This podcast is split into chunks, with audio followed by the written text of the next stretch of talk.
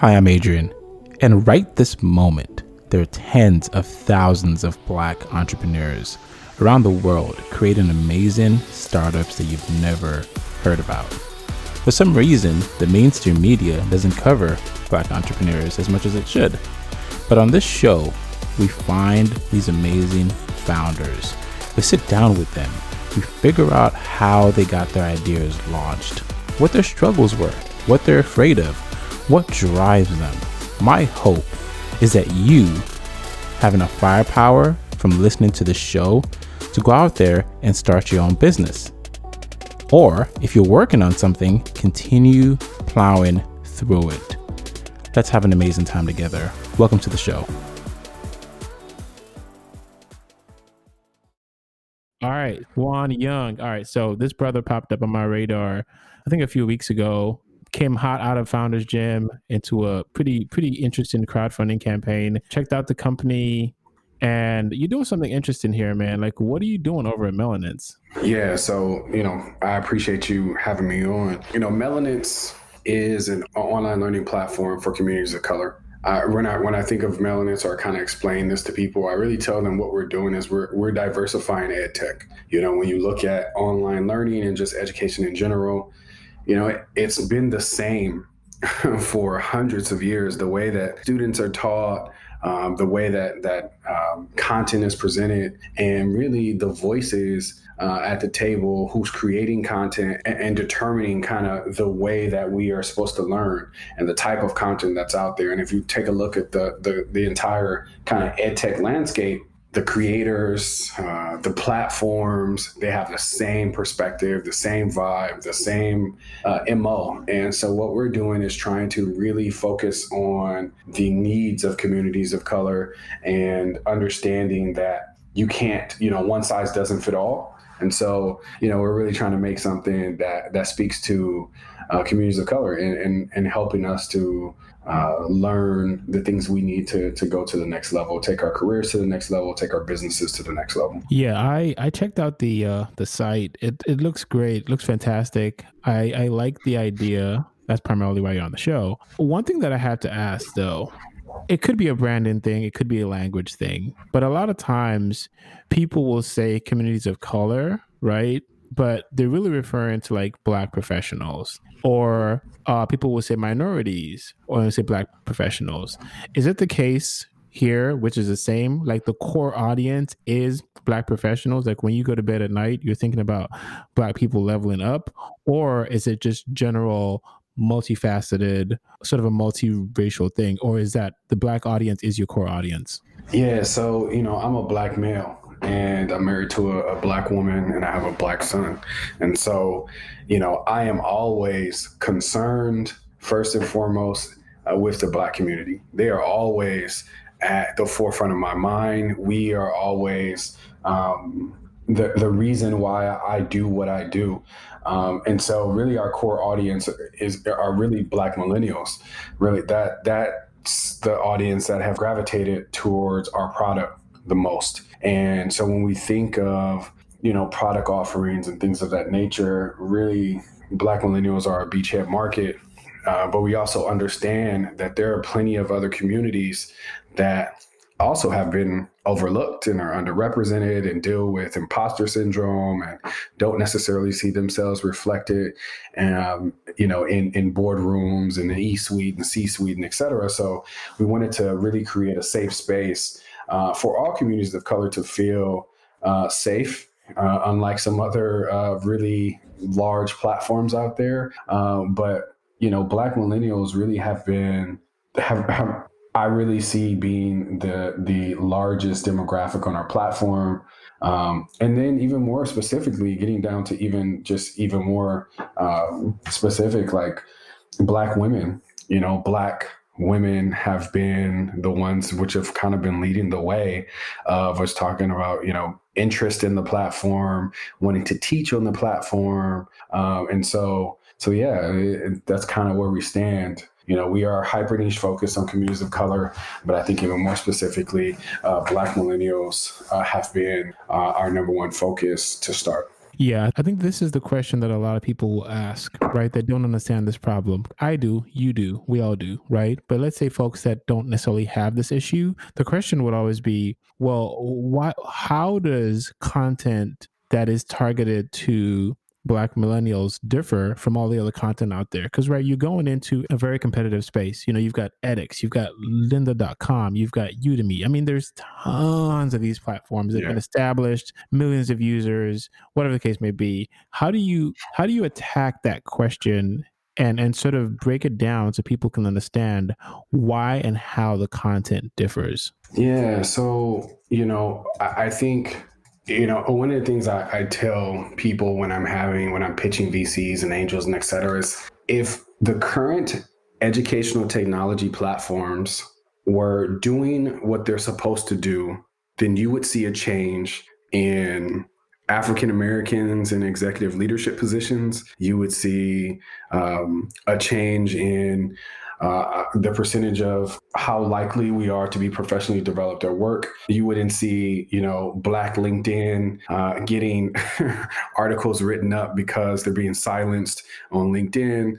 And so the I, this idea that the needs of communities of color are being met on these platforms although may you know although platforms can have been created in a very uh, with with great intentions the execution of them have been the same. And the and the underlying issue is our lived experiences are not representative re- representative in the instructors and our voices are not are not uh, included at the table when it comes to creation and the decision making on the platforms.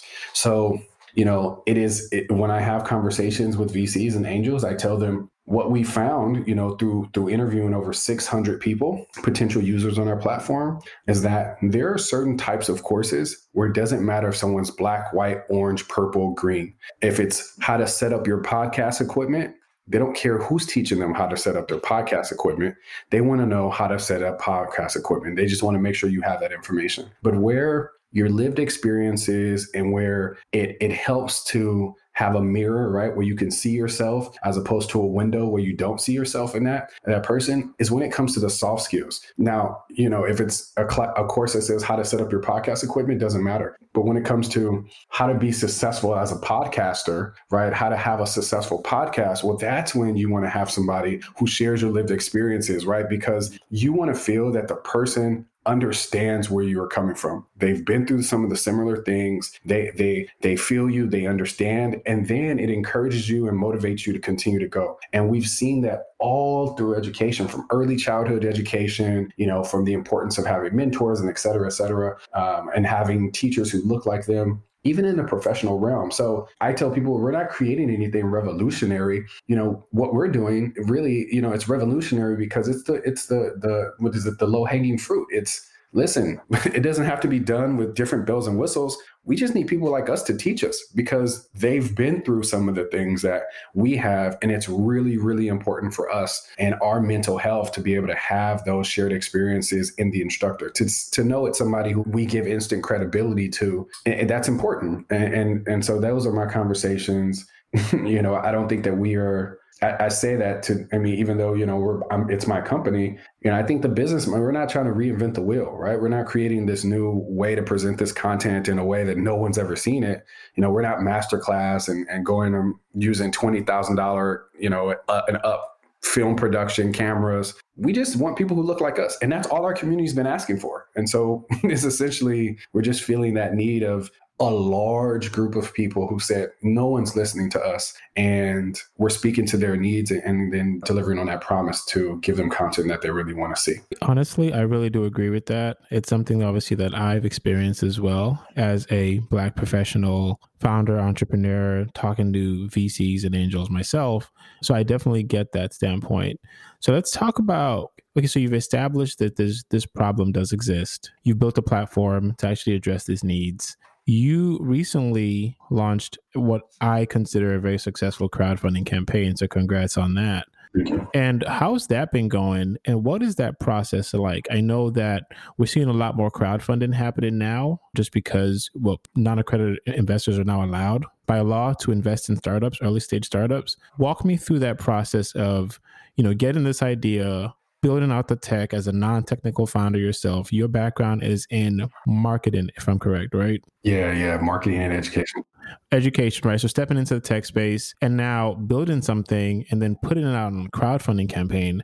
Walk me through that process out there. If someone's listening and they're thinking about doing something like this, let's take them through those steps. Yeah, yeah like you said. So my yeah, my background's in marketing and education. I'm a former preschool director, and so I ran a preschool at 22 years old, had 35 kids and a, and a Uh, 35 you know preschoolers and a staff of six at 22. So you know, kind of this passion for education. And after I left from there, went into like the professional world. I worked in the nonprofit sector for a little bit, and then actually wanted to make some money. So I went into the professional world and started doing marketing. So yeah, so getting into this tech space, I just never, I never knew anybody who was a founder of a tech startup. I never knew anybody who was creating tech solutions.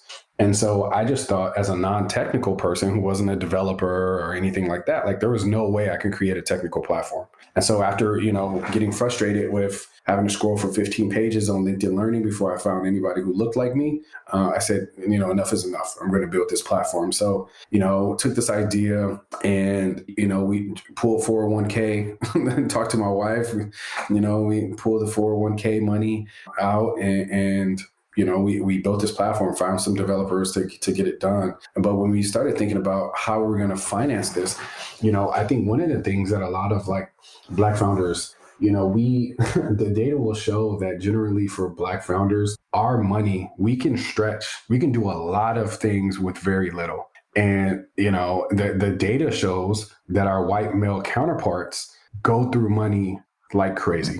and so, you know, we will be able to accomplish because a lot of the perspective generally for black founders is I need to flip this cash because if I get 250,000, I need to turn this into something else because you never know when that next $250,000 check is coming, right? And so there isn't a there isn't an expectation that I'm going to get more um, because we, you know, less than 3% of all VC funding comes to, to Black founders, right? So um, I started thinking, all right, well, how are we going to get this capital in a world where everybody's getting millions and millions and millions? Um, and so it was important for us to go to the community because, you know, I saw a few other Black founders who did really well. raised like Dawn Dickson from, from Popcom, you know, raised a million dollars um, more than once, you know, doing equity crowdfunding. She's the first African American woman to do that, you know, there. So I was encouraged in saying, all right, I think if we go to the community, we can do this. I, I had, for a previous business, I, I did a Kickstarter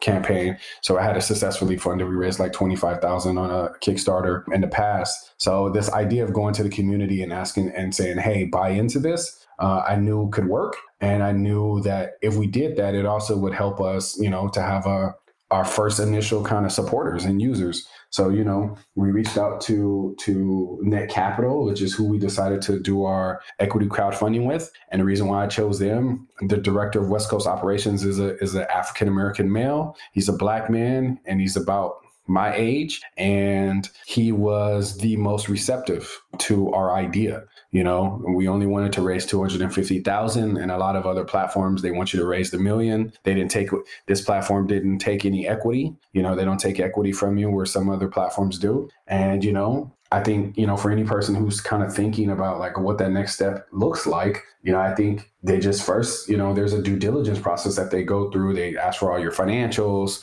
Um, they want to make sure that your business is a business that is uh, scalable, right? That it's a that there's either an IPO or an exit or what some some sort of strategy to return their investors uh, a nice, re, you know, sizable return on their money. And then, you know, you, you start getting into grind mode. And that's when you start um you start hitting up everybody you know and start building that list and friends and family. And, you know, I think that's another part that like, you know, black founders like culturally like asking people for stuff, you know, in our mind and going out and saying, Hey, can you do this? Is not something that is like it's something that's kind of frowned upon a lot of times, you know, um, and so we have to kind of get over that. The people, you know, you're gonna you're gonna need strangers to to invest in your business, and out of now, you know, we're we're at like ninety six thousand, almost hundred thousand raised in like the last thirty days. But you know, out of that, most of that came from all from people that we don't know, that I don't know personally, who just believed in the vision, and this wasn't like I had tons of friends and family who can open up their pocketbooks and just pour in. I mean, these were coming from strangers. you know, one of our largest investments came from from Italy. so um, yeah, so you know, internationally. So you know, there's this this idea that just got to get it out there, man, and then keep putting yourself out there. Get on as many podcasts as possible that are dope. You know, that's why I was happy to hop on here because you all are doing some great stuff too. So, yeah. I love the fact that you can just use the internet and just ask people for money and say, "Hey, I've got a great idea. We want to do this thing. Can you give us some money?" And people would say yes. It's it's actually one of the most amazing things on the web. But one thing I noticed was that you had a team set up already, which is pretty hard to do how did you get people to come work with you? Because at this point, I'm assuming that people are not drawing salaries yet, right? Everybody's just oh. sweat equity. Yeah, yeah, sweat equity. Sweat equity, right? So how do you how do you get people like say, hey, because it's like the hardest thing to do. I know that one way that works is you build something. So you had something in you had something built already it showed that you were moving. It wasn't just an idea. You you you have skin in the game. But how do you approach people? Were these people that you know personally and say hey come join my startup and work for a few years and not make anything what are those conversations like? Yeah, you know, one of the things my my advisor told me to watch uh, on Amazon Prime is a show called Undercover Billionaire,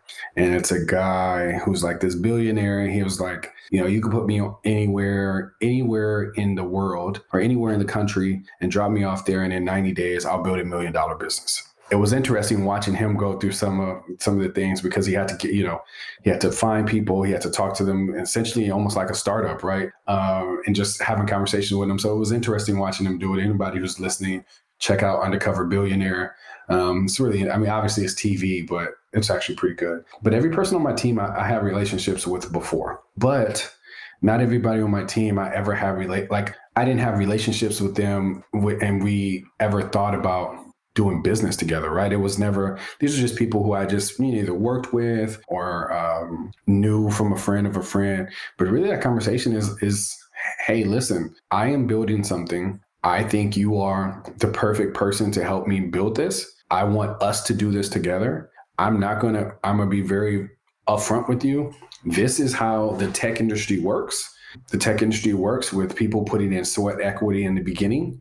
So what I'm asking you to do isn't anything that is out of the the ordinary, but what I also need you to do is I need you to make sure that you have something that you are also working on as well. I don't want you to drop everything for this. This is only going to be part time. So my team works part time only right now. So we're talking maybe 15, 20 hours a week uh, on a high week and maybe 10 hours a week on a, on a normal week, 10, 12 hours a week on a normal week and I want you to to do this. And what I'm going to do is can't pay you right now, but there'll be some some equity involved at some point, and we'll have those conversations as we go. But what I will do is commit to having you know a monthly conversation with you and being completely transparent of where we are.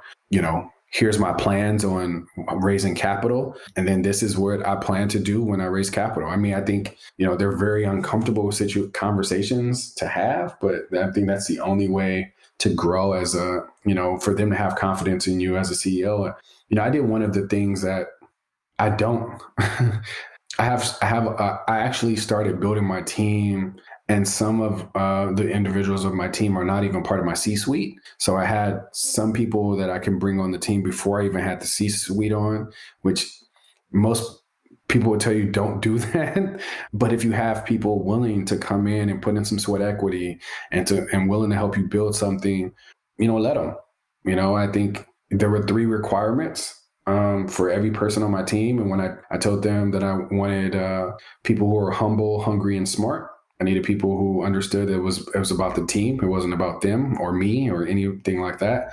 I needed people who had some self determination and drive and people who were emotionally intelligent. I need people who knew when to step up and when to step back. And those things were really important to me. And when I had those conversations, people kind of thought about it. They thought about the relationship with me uh, over the years. And they said, okay, this is a guy who I can see myself at least giving him a shot. And once we started working on things, um, it's, it's actually hard to get people to kind of turn it off.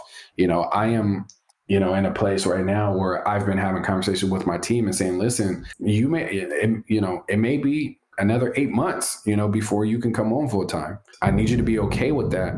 Um, and everybody is, but I'm like, I feel bad. like I'm I'm the one feeling bad, and they're like, no, we're good. so it is it is one of the most challenging probably things a founder will do. That and raising money. Yeah, I think the team thing is the first ticket, right? Mm-hmm think it's one of the hardest things to actually do to get the right team in place. And you would find that, you know, angels or VCs or anybody in the finance financing world and startups, they look at team very keenly first because they know that ideas can change, right? The format can change. It can go from being, you know, a web platform to a series of books. It can go from being what you have right now to events, right? There's so many different ways it can go, but the team always stays the same, right? So that that is probably one of the more important things. So let's talk about okay. So we've got idea. We you know we cashed out the 401. Okay, that, that's that's that's a bold move, but you know we have a vision. we got our we got our team together now. You know we've convinced some people that we're not crazy, and so now now you got some oomph behind you. What's next? Yeah, man. So we we do not. So so really, the the next thing is um, besides securing capital, which I forgot where where I hear uh, heard someone mention it. You know, they said uh, you should always be in the business of raising capital. Um, but you know, now it now it's really putting it out there, right? Like it's it's getting our product to product market fit and and taking all of these insights and this this this product that we've been building for you know for a few months and um, and, putting it out there. Like now's the time to to see uh, and to really test those assumptions right, and to be able to prove uh, to investors, to our team, that people care about this and people will pay for this right? It's always great until you you always think that you know until you start asking people to to put their credit card information. And um, that's when the real rubber meets the road i think. Um, and so yeah so we we actually just went live on our platform. We did a a silent launch, not anything too crazy. So actually people now can go sign up and they can actually experience Melanence. We've launched with about 20 initial courses on the platform. And yeah, and you know, my goal at the end of this month was to have 100 users at the end of October, uh, just to kind of test it out. And we're at probably like 160 now, you know, without any putting any money to, to marketing, um, without doing anything like that. And so not even really sending too many emails to our email list. We kind of wanted to see who was going to find us organically and, uh, and, and while we work out some of the kinks and the bugs. And that's what we're doing right now. What was the first course on the platform? Who did the first one? Yeah, the first course was actually an instructor based out of the UK. Uh, his course was on 3D animation. He actually did an eight part series on 3D animation, which was actually some of the most. My the first course was in tech, and I just I was like, wow, I had to ask him to to actually to to break it up. He had one course that was 12 hours long. Holy smokes. Yeah. So I said, you have to break this up. And uh, so so we worked with him to figure out, you know, where uh, where we can break things up and, and break it into a part. And then right after that was the second course was uh, a linked um, how to use LinkedIn to maximize like your exposure and your potential um, recruitment. And so, really amazing kind of career coach. She did that course. So, we're excited. We actually just partnered with a black owned company called Try Boxed Up. They are uh, an AV rental company. So now we are sending filming kits to all of our potential instructors who we approve. We're, we're going to be doing this for about maybe 200 to 300 instructors, and we're going to send them a, a, DSLR camera, lighting, a mic.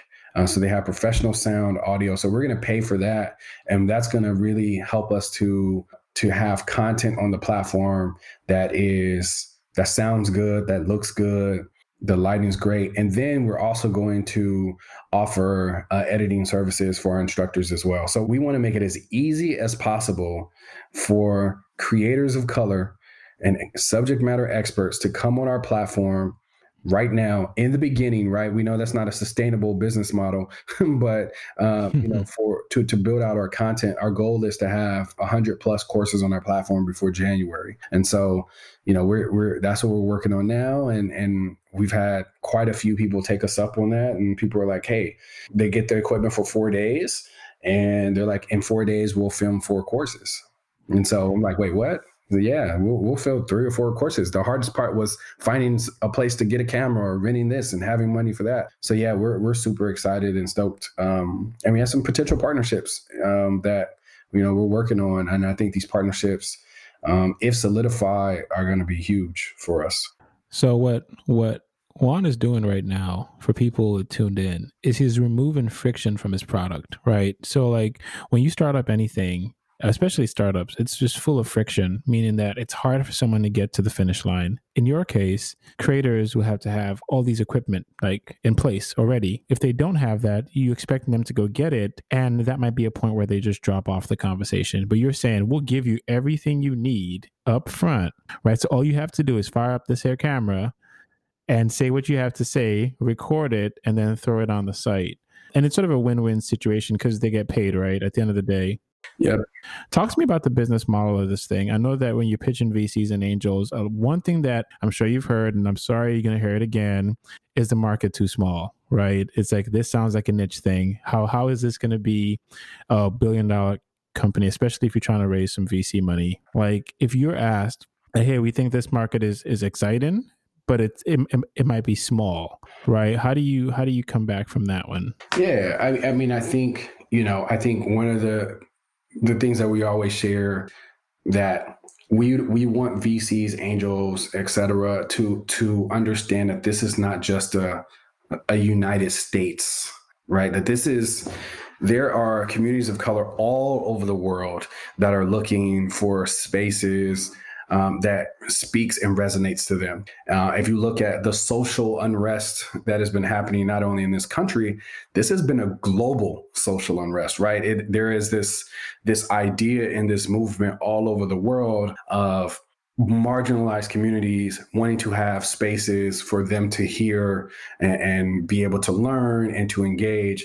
And when we look at the edtech space, you know, edtech thrives because of international consumerism. It, it isn't just because of United States. And so, you know, the idea that, um, you know that the market is small um, simply because we're focusing on on you know communities of color you know is this really just not true. I mean we, we talk about walker and company and and just you know looking at some of these companies that have revolutionized industries by simply just focusing on communities of color.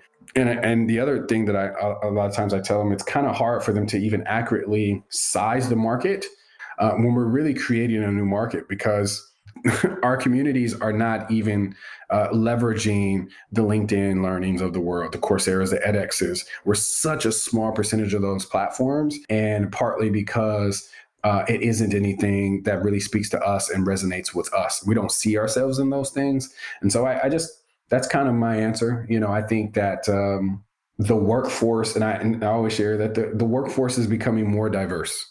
You know, if anything, our communities are growing at, at a more rapid pace than, than any other pace, right? And so, you know, where we are now and where we are in five years, the, the future of work is more diverse. And so if if your workforce is more diverse, it makes more sense to invest uh, in, dive, in those diverse uh, human beings that are going to be in those work in the workforce, um, creating those businesses and et cetera. So, and then our, our buying power is not going away. You know, we we we have tons of money that's sitting there ready to be tapped into, and in fact, you know, it is actually, you know, I tell people all the time, it's not charity. It's really a great business decision to invest in uh, into communities of color because we are the most untapped kind of potential that's out there right now, specifically black the black community. Yeah, I agree with you, man. So one thing that's always interesting when I look at like your platforms or platforms similar to yours is the potential to become a lot more than just ed tech, right? So we know that it starts off with the right education from the right person, right? That's very important. But also when you start to think about it from like what happens when you get that information you need to be mentored right so there's an entire layer of mentorship that can come into play on the platform and having the ability to transfer skills and knowledge like this morning i was looking at it, i was like hey you know what maybe I can do a short course on like how to build an MVP, right? How to go from scratch MVP. Or you just mentioned podcast right now. I was like, hmm, that'd be interesting. So I think that you're really building a space to transfer knowledge, which is very exciting because there's a lot of people out there that know a lot that want to give back to the communities, but might not necessarily have the time the resources to do it at this scale. So I think that if you're able to achieve scale, you've created something very important. And I think it's something that's very valuable. But let's talk about scale for a second. You know, what success for you, right? So you're talking about like getting on instructors and getting on, you know, black millennials to use the product and take the courses and stuff. What does success look like to you? That's a that's a great question. You know, when I envision just big picture, right? When I when I talk about we'll talk about the largest like pie in the sky. Thing. Go big, man. Go big. Go big. You know, it re- really is, you know, to create a more, you know, I, I say it all the time, to create a more inclusive and accepting society, right? By removing the margins in education. That's the big goal that we're working towards to removing the barriers to high quality online education so anyone can have access to it. Like that's the large thing. But I really see us as being the premier online platform for melanated excellence. And so, you know, the the the hub for it. So when it comes to, you know, 4 years from now, you know, that when we are voting again, there will be a presidential debate on our platform. Why? Because we have the ears of every single person of color who is looking to better themselves professionally um, in their profession or in their career. I, I envision this being the hub for for that that that cycle that you mentioned, right? It's the I, I, I talk a lot about sowing, growing, and connecting. So sowing seeds into the community where people come here to sow seeds, give, give, give. People come to receive that knowledge and then they connect and it's this kind of cycle of one generation depositing to the next generation which deposits to the next generation which deposits to the next generation. All that sounds great but when it comes to like money investors are like yeah yeah great sounds good but what about us? You know I, I really think you know at some point you know there there will be you know a logical there, there will probably be some some very clear players in the game um, where an acquisition at some point may make sense. You know, um, you know, I think I am uh, I am passionate about lots of different issues, and I, you know, and you know, there's some larger players in the game that I don't think have the ability to ever pivot and, and focus on this way because their whole business model is made up. You know, LinkedIn is is a perfect example. Like they, even if they've tried, LinkedIn is who LinkedIn is. Their DNA is who it is it may it would make sense for a LinkedIn or even you know who knows maybe Amazon wants to get in the game um, to be able to have an online learning platform where you can influence, motivate, encourage, and inspire communities of color. So that's kind of long long winded answer, but that's kind of how I envision you know what success looks like for us. You know, a platform that grows at scale. It's a platform that has millions of users um, that are using it, that are contributing, taking the knowledge it's a platform that allows us to grow our financial base um, because, you know, ultimately all of this is to change the game and to give us a more solid financial base, which is important because, you know, you, you doesn't matter how much skills you have if you can't get promoted you can't pay for you know your education you can't pay for you know if you have tons of student loan debt if you step like those type of things. And so we want to make sure that ultimately all of this leads to helping our communities uh, to to grow financially as well. So I I completely understand it. It's like the uncle that has been successful that is giving you game you know when you're sitting on the porch and it's like listen man let me tell you how it's really done right yeah, like, i feel that's that's the vibe that i get it's like okay well now that you've learned all the skills you need to do your work now let's yeah. tell you how you grow right yeah. so that makes sense to me it's it's interesting because you are right. There's a lot of different ways that this can go. There's a lot of different ecosystems that it can plug into. And you are right. LinkedIn has tried to diversify their instructor pool. I, I see it taken a few courses. I'm really excited to do those courses because I see people like myself teaching them, and especially when it's around technology. Breaking into edtech is going to be hard, right? It's going to be hard regardless of what communities you're serving, right? So you're in it for the long battle right now. Yep. But I'm sure you've had this discussion. When you're breaking into a market, you want to focus on a niche, right? So you have that down in terms of your customer, right? You say, okay, well, we're going to target Black millennials. But within that space, what's the one thing that black millennials want to learn the most right what what do we lead with like what's the lead and edge is it you know i don't want to lead you on but is it personal finance is it technology is it salary negotiations like what's the one thing that you say if we do 10 good courses in this space we can scale this to our first 100000 if we offer them for free. We uh you know we surveyed right? So when we did our survey the number one we surveyed over 600 you know potential users. We had over 1800 people sign up and say hey listen we want we're interested in this platform. Let us know when you go live. And that happened in about uh, we ran you know a couple hundred dollars worth of ads. And that happened in like a couple weeks. So you know we turned it off and we are like oh okay we, we see this is working. People are interested. All right cool. Number one course subject was entrepreneurship. Entrepreneurship was by far the overwhelmingly uh, number one topic and course category. And so when we started having conversations, what we're finding it's it's not necessarily how to start a business per se. It is how to start a business, but it's more so uh, people are looking to diversify income streams.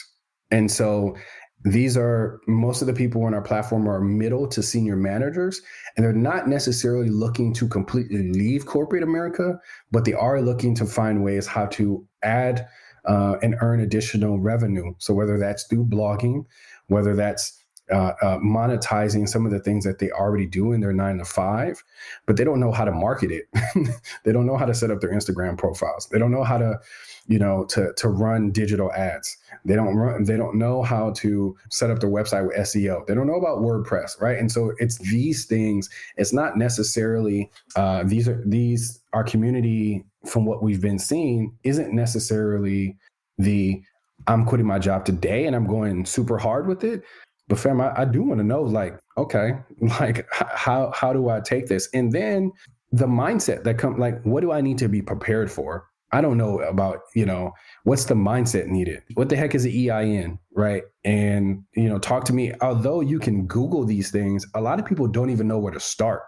It's overwhelming, you know, when you Google how to start a business and, you know, you you have Sally telling you about how she, you know, made six figures selling, you know, bow ties, you know, on her Etsy page. And it's like, okay, that was that worked for Sally, but I need to talk to somebody who looked like me who who doesn't understand that I, you know, I have I have a kid at home, I have this corporate job, the team is stressing me out. I'm dealing with all the other things that are happening in the world and I'm still trying to to balance it. So entrepreneurship was number one, uh, leadership was number two, health and wellness was number three, uh, tech was number four. Um, and so, you know, these are some of the things that we're we're thinking about. And so, entrepreneurship and leadership kind of go hand in hand because it's kind of entrepreneurial mindset and then entrepreneurial. So, you know, how to navigate these nine to five waters, right? So that way I can quote unquote secure the bag and, and grow and and make more money, get promoted. What do I need to do? Because I have all the tangible, like I'll have all the technical skills, but how do I leverage those to make sure that when I'm negotiating my salary, uh, like you mentioned, I think before, when I'm negotiating my salary, I do this in a way where I can actually make some money. Or how do i kill it in the interview? Do i respond? You know what should my resume look like? All those little little things. Like that's that is exactly where we're going all in right now to start. And as other courses come in, you know, cool. But that's where we're going all in.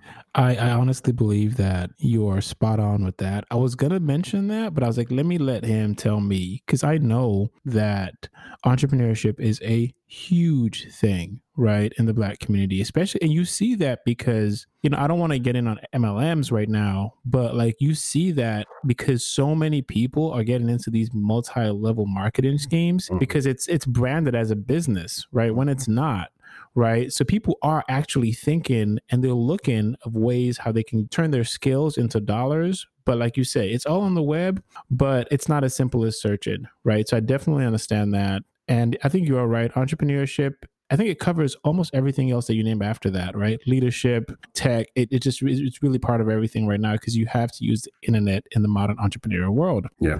But backtrack a little bit. I want to talk about like, you know, you're doing all these things. You know, you're a family man. You, I believe you have a son.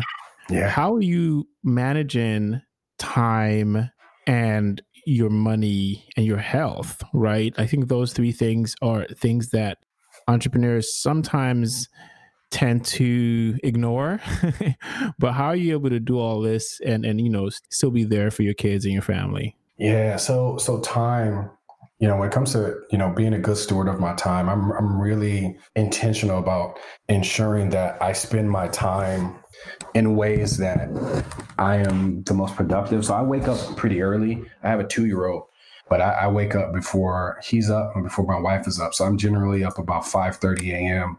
and I can hit the ground running at that time. You know, I wake up, kind of get my day started, respond to some emails, and then he generally wakes up about 7:30. So I have a couple hours head start of work. And you know, when he's up, then it's his time. You know, um, I'm, I'm, getting him his breakfast, hanging out with him. He he goes to daycare about 8:30, and then after that, you know then we then we hitting the ground running meetings and et cetera et cetera. And then i pause in the middle of the day.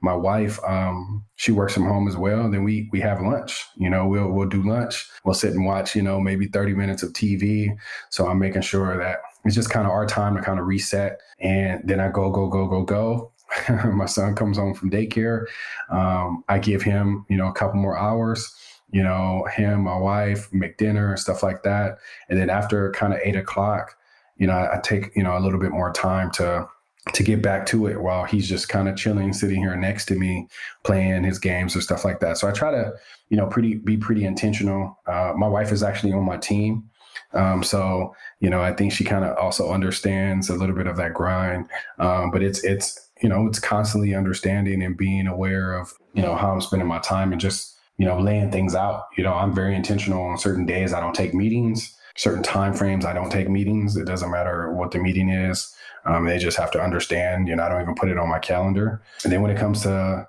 you know, what is it? T- time, money, and health. Well, money is very easy. Like I don't have much of that. Uh, all of that is, is in the business. So, you know, we, that's that's funny. Yeah, we you know we we are bootstrapping to the boot to the strap.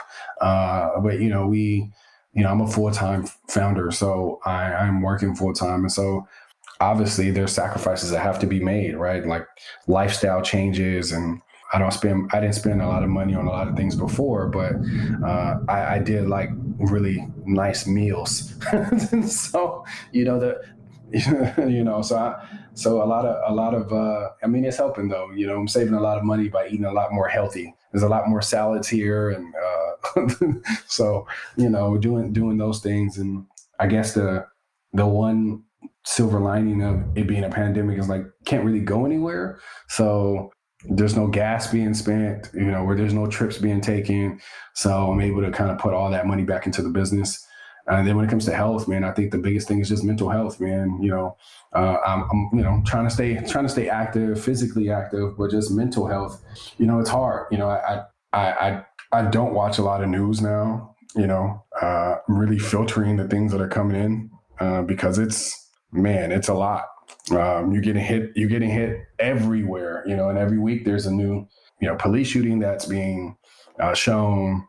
You know, I I, I kind of pause a lot of social media activity, let people other people post, and or I try to plan out my post um, because there's no place that you can go where you can kind of just breathe for a second. Whether that's LinkedIn, Facebook, Twitter, you don't have it. Not sports, and there's no place you can go and kind of just breathe. So, so yeah, just kind of turn the noise off, man. It's just spend time with family and you know and loved ones. And just be grateful, man. Practicing gratitude every day. Um, COVID has, hasn't affected my family, um, anybody in my family. So, you know, we're blessed. And I just try to hold on to that and, and just try to remind us, you know, remind ourselves that, like, although things are tough now, that we're still really, really blessed, blessed and just trying to be very grateful and practice gratitude on a daily basis. You know, I, I really like the fact that you are strict with your time.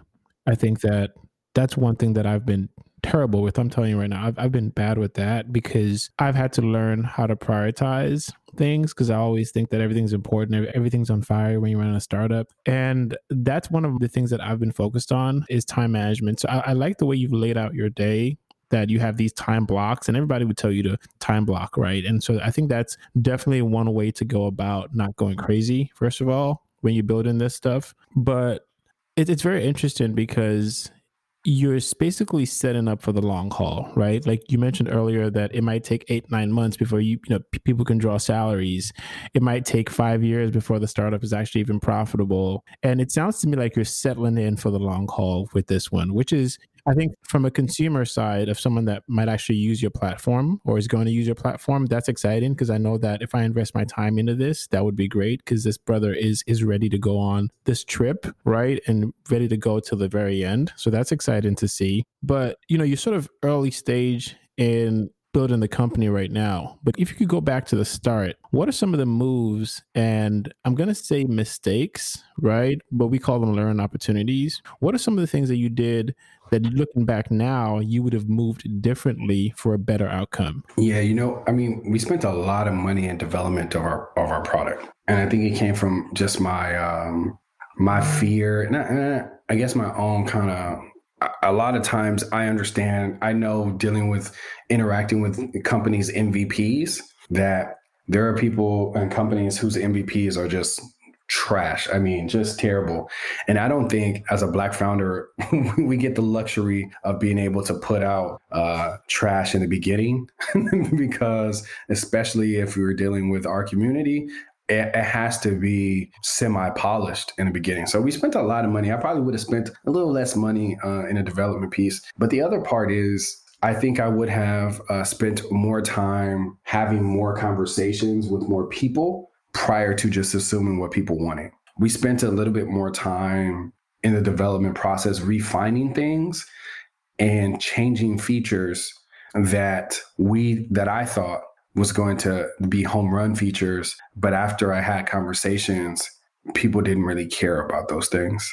And there is um in in uh, this this Scrum book by Jeff Sutherland. You know, we do Scrum and, and Agile for our, our team, but in a book it talks about you know 80% of the value for any product is in 20% of the features. If 80% of the value is in 20% of the features, why do you have the other 80% of those features you know and he talks about like think of microsoft word. How how many things like they have tons of things you can do on excel tons of things you can do on word. But the reality is like most people don't use like more than 10 12 functions. So if that's the case you know why you do you spend your time building something you know that doesn't add value. And I think we did a lot of that in the early in the early stages. Um, we're getting a lot better with that now because now everything is based off of data, right? Everything is based off of conversations with with customers and and true users, uh, as opposed to you know the hypothetical and me just guessing, you know, at, at those points. So to be honest with you, man, it's a very common problem, especially for non technical founders, but especially for first time founders. Even developers will overbuild because they assume that, hey, because I think this feature is cool,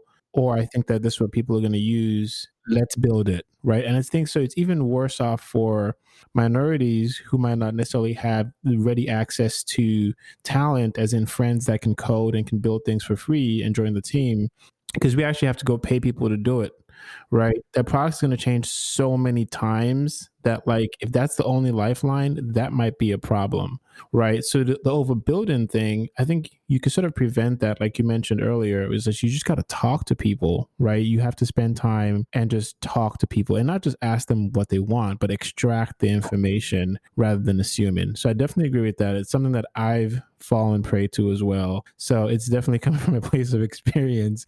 That process is a scary process though because it's almost what happens if you talk to people and you find out the thing that you really want to build and that you are all in on isn't what they want right? And so sometimes we avoid having those conversations we because do. it's a lot easier just build what we want as opposed to tell somebody else telling us like fam that idea is trash. Do something else. It's so scary. And i can tell you Juan i talk to a lot of founders just because of the pod and i've started a few communities in the past with like you know primarily black entrepreneurs and stuff it's a big problem, right? It's so much of a problem that people will go on years, oh, years, bro, like just trying to build the same thing. And you said something earlier that struck with me. And you said, We're going to try out this product. You said something about experiments. And I was like, Yes, he gets it. Right. So, like the product, it's still a hypothesis at this point. Like you're trying to prove or disprove this. So, I'm part of the Mozilla Foundation's accelerator I've been going through that accelerator for the past three months with my startup. And there was only one thing that the mentor stressed on was that to disprove the hypothesis, i.e., people don't want this, and to prove the hypothesis, people want this, are both success metric, right? Like you, you are still successful if people, if you learn that this is not what people want, because you just saved yourself possibly years and thousands of dollars. So if you're a founder out there and you have that inkling that people don't want this, but you still keep building, you can shut it down, man. Like you have so many more ideas to do. Like you can shut it down and pivot. And imagine the the conversation when you after you pivot that you can have with investors at that point you can use that. You can say hey we listen and we allow our customers to really dictate the path of our companies and yada yada yada. And we pivoted and this is where we started. And so to give them some kind of faith that you know you're a company that that's using consumer insights and data and et cetera to make some informed decisions i think that's even more exciting um, from their perspective. And you're a humble founder right? Yeah. it requires some humility to do this like it requires humility to say, I was wrong, right? I've been wrong quite a number of times myself, and I've gone all in on certain things that I was completely wrong. You know, I, this one story, I was in a diner with one of my friends, and it was like 12 o'clock at night, and we had just left a co working space, and I was working on a different product completely. And she kind of looked at me and she said, you're trying too hard. Like I almost broke down after that, bro. She was like, you're trying too hard. If your product is something that people want, it shouldn't be this hard. Now, it will be hard to scale and grow companies regardless. But what you're doing right now, it's not working, bro. And mm-hmm. once I stop, right, and I say, you know what, I think you're right, and I shut it down, the following week, bro, something else emerged that was super valuable but I had to shut it down first. And I had to mentally shut it down and wholeheartedly say, you know what? I think I'm done with this exercise. I'm going to move on to something else. And the second I did that, something wow. else emerged immediately. So, like, I think that people often feel like it's a one silver bullet. It's not, bro. The world is full of problems. like, there's there's a lot of problems, Juan. There's a lot of problems to solve, and a lot of them are valuable and I think that if you're a founder once, you'll be a founder forever. Yeah. Yeah. But in terms of like being a founder, I think that one thing that I like to end off on is actually two things. Matter of fact, so Founders Gym is sort of this this new training camp or boot camp for primarily minority founders. Equip you with uh, information to go out there and build your company. Give me sort of the top because I haven't been to Founders Gym. A lot of people on who are tuned in right now might not have the ability to join Founders Gym because it, it is paid, right? If you can distill it down to three or five top points that you got out of the program that you're willing to share, please go ahead and share that. Yeah, I think one of the biggest takeaways from Founder Gym is the value of your lived experience.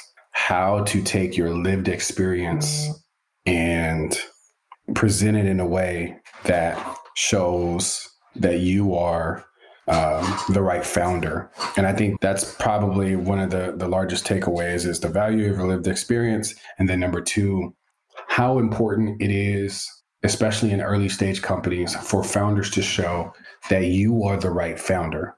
Not that this is necessarily, I think a lot of times people think of like, this is the right idea. Um, and they spend all of that time, but rarely focus on, okay, great, great idea, but why you?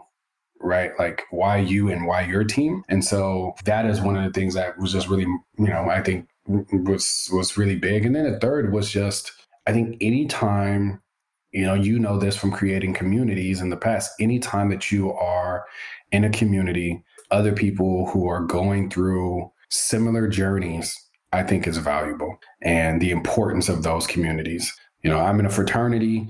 There's something valuable about being in my fraternity and knowing that there's some other people who also have been through similar similar things to a you know to, to get to the endpoint.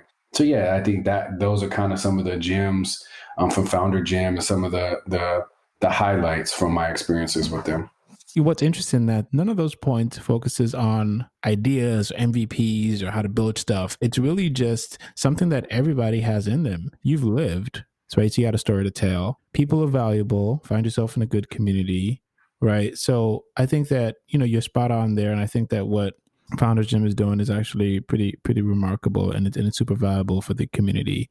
Last question because we're coming up on an hour and I would love to keep going, but obviously, you know, people might have got to their destinations at this point, you know, when they tuned into the pod. But uh, what's your superpower? Right? Every founder has one you know, the thing that you get out of bed and you just rock at it. Everybody sees you, then they go, oh, yeah, Juan, yeah, he's good with that.